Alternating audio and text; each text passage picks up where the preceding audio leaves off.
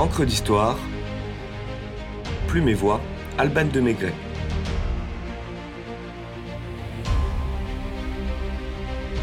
Joséphine de Beauharnais, Passion de Napoléon.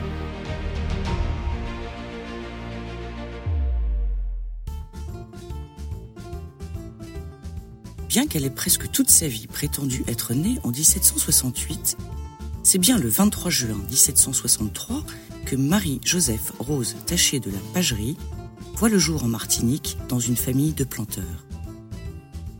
Se sentant à l'étroit sur son île, le rêve qu'elle caresse très jeune de rejoindre la métropole devient réalité lorsqu'on la marie à l'âge de 16 ans au vicomte Alexandre de Beauharnais, capitaine dans l'armée du roi.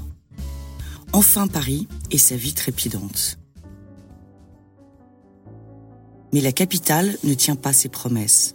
Souvent seule, la jeune femme n'est guère heureuse avec Alexandre qui la trompe délibérément, dilapide sa fortune et souffre d'une jalousie maladive. Deux enfants naissent pourtant du mariage, Eugène et Hortense, avant que le couple ne se sépare en 1785. Yéyette, ainsi qu'on la surnomme, se retire alors avec sa fille à l'abbaye de Pantémont, rue de Grenelle, un refuge pour les femmes de haute lignée. Au contact des pensionnaires, elle parfait son éducation parisienne que la vie martiniquaise ne lui a guère offerte. Et elle peut ainsi la mettre en pratique chez son beau-père à Fontainebleau, où sa jolie tournure ne laisse pas indifférents les séduisants jeunes hommes. En 1788, Rose retourne en Martinique avec Hortense et l'espoir de soutirer quelque argent à son père afin d'améliorer sa situation financière devenue critique. À la faveur de la révolution qui éclate l'année suivante, Alexandre de Beauharnais est devenu un personnage politique majeur, en phase de devenir le président de l'Assemblée constituante. Celle que l'on nomme la belle créole, attirée par les atouts que procure le pouvoir, revient à Paris pour se rapprocher de ce mari influent, sans pour autant reprendre la vie commune. Elle fréquente indifféremment des salons politiques que tout oppose. Mais la roue tourne sous la terreur avec la loi des suspects de 1793 qui traque ceux qui, je cite, soit par leur conduite, soit par leur relation, soit par leurs propos ou leurs écrits, se sont montrés partisans de la tyrannie ou du fédéralisme et ennemis de la liberté, ceux qui ne pourront pas justifier de la manière prescrite par le décret du 21 mars dernier de leurs moyens d'exister et de l'acquis de leurs devoirs civiques, ceux à qui il a été refusé des certificats de civisme les fonctionnaires publics suspendus ou destitués de leurs fonctions par la Convention nationale ou par ses commissaires et non réintégrés, ceux des ci-devant nobles, ensemble les maris, femmes, pères, mères, fils ou filles, frères ou sœurs, et agents d'émigrés qui n'ont pas constamment manifesté leur attachement à la Révolution, ceux qui ont émigré dans l'intervalle du 1er juillet 1789 à la publication du 30 mars 8 avril 1792, quoi qu'il soit rentré en France dans le délai prescrit par ce décret ou précédemment. Démissionnaire et aristocrate, Alexandre est arrêté pour trahison, incarcéré à la prison des Carmes et condamné à la guillotine. Rose, elle aussi arrêtée, attend de rejoindre l'échafaud, mais ses geôliers reportent de deux jours l'exécution car la belle est malade. Un report miraculeux deux jours de sursis salvateur. 48 heures historiques qui vont voir la chute de Robespierre le 26 juillet 1794 et la libération de certains suspects. Bien que profondément marquée par la prison, veuve et pauvre, Rose de Beauharnais parvient grâce à ses relations et sa beauté à fréquenter les salons thermidoriens, notamment celui de sa grande amie Teresa Tallien, qui désire renouer avec les plaisirs oubliés pendant la terreur. Entretenue par ses amants, dont le très influent Paul Barras, Rose est toujours très élégante et tient place de l'une des reines mondaines du directoire.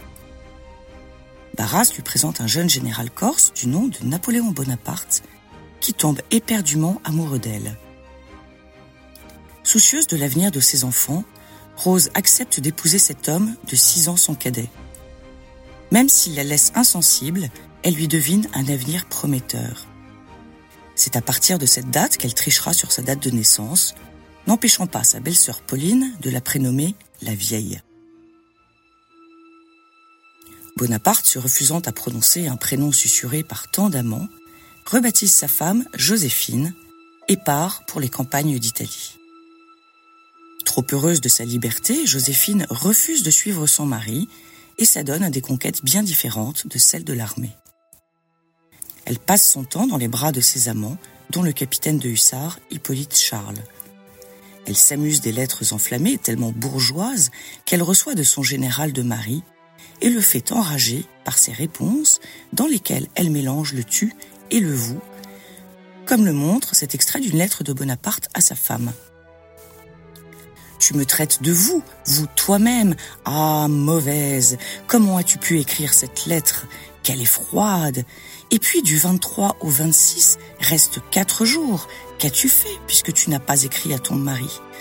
Ah, mon ami, ce vous et ces quatre jours me font regretter mon antique indifférence. Malheur à qui en serait la cause Puisse-t-il pour peine et pour supplice éprouver ce que la conviction et l'évidence, qui servit ton ami, me feraient éprouver. L'enfer n'a pas de supplice, ni les furies de serpent. Vous, vous, ah, que sera-ce dans quinze jours? Mon âme est triste, mon cœur est esclave, et mon imagination m'effraie. Tu m'aimes moins, tu seras consolé. Un jour tu ne m'aimeras plus, dis-le-moi. Je saurais au moins mériter le malheur. Adieu, femme, tourment, bonheur, espérance et âme de ma vie, que j'aime, que je crains, qui m'inspire des sentiments tendres, qui m'appellent à la nature, et des mouvements impétueux aussi volcaniques que le tonnerre. C'est sur les bords du Nil que Napoléon Bonaparte apprend les frasques de sa femme et envisage le divorce. Mais son amour et l'attachement qu'il porte à Eugène et Hortense, ses enfants adoptifs, l'en dissuade. De retour à Paris, il ne se prive pourtant pas, à son tour, d'afficher des maîtresses. Joséphine, malgré tout, se dévoue encore et toujours à la carrière de son mari, et grâce à ses relations et sa diplomatie, joue un rôle prédominant dans la préparation du coup d'État du 18 Brumaire.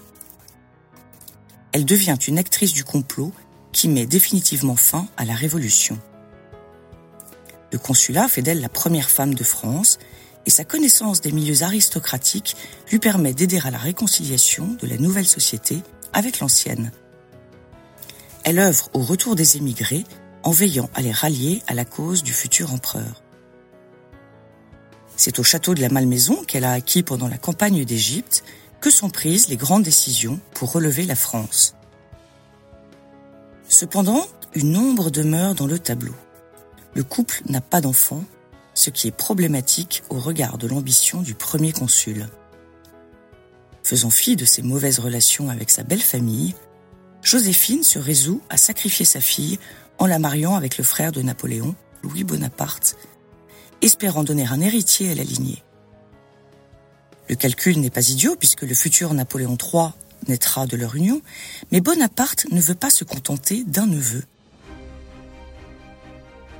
Devenue impératrice des Français en 1804, Joséphine joue son rôle avec une aisance remarquable, bien consciente qu'elle succède à Marie-Antoinette dont elle partage le goût pour les toilettes et la musique. Protectrice des arts et des lettres, elle collectionne les objets antiques et excelle dans la botanique.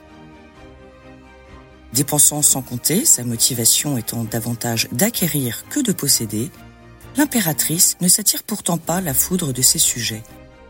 Ses qualités, son charisme et sa bonté faisant oublier ses petits travers.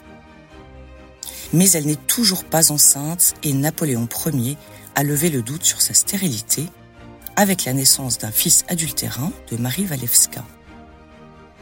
Il se résout à se séparer de sa douce et incomparable Joséphine et demande le divorce pour raison d'État.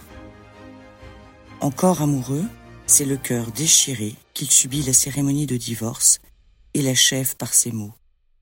Elle a embelli quinze ans de ma vie et de se mettre en quête d'une nouvelle impératrice. Joséphine, qui avait appris à aimer son mari, se retire à la Malmaison et crée une ménagerie d'animaux exotiques et des serres où pousse une immense variété de fleurs rares. L'empereur, qui lui conserve une affection particulière, lui rend visite une fois par an et finance tous ses caprices. Ne lui avait-il pas écrit Ne penser qu'à toi, n'aimer que toi, ne vivre que pour toi, ne penser qu'à ton bonheur, pour la vie, à toi, à toi. Grand-mère dévouée, elle se consacre à ses petits-enfants qui feront tous des mariages royaux et qu'elle marquera profondément, si l'on en croit cette phrase de Napoléon III, annonçant son mariage avec Eugénie de Montijo. Gracieuse et bonne, elle fera revivre dans la même position, j'en ai le ferme espoir, les vertus de l'impératrice Joséphine.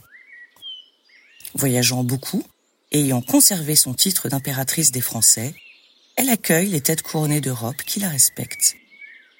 Elle s'éteint en 1814 après avoir pris froid en faisant visiter son domaine au tsar Alexandre Ier.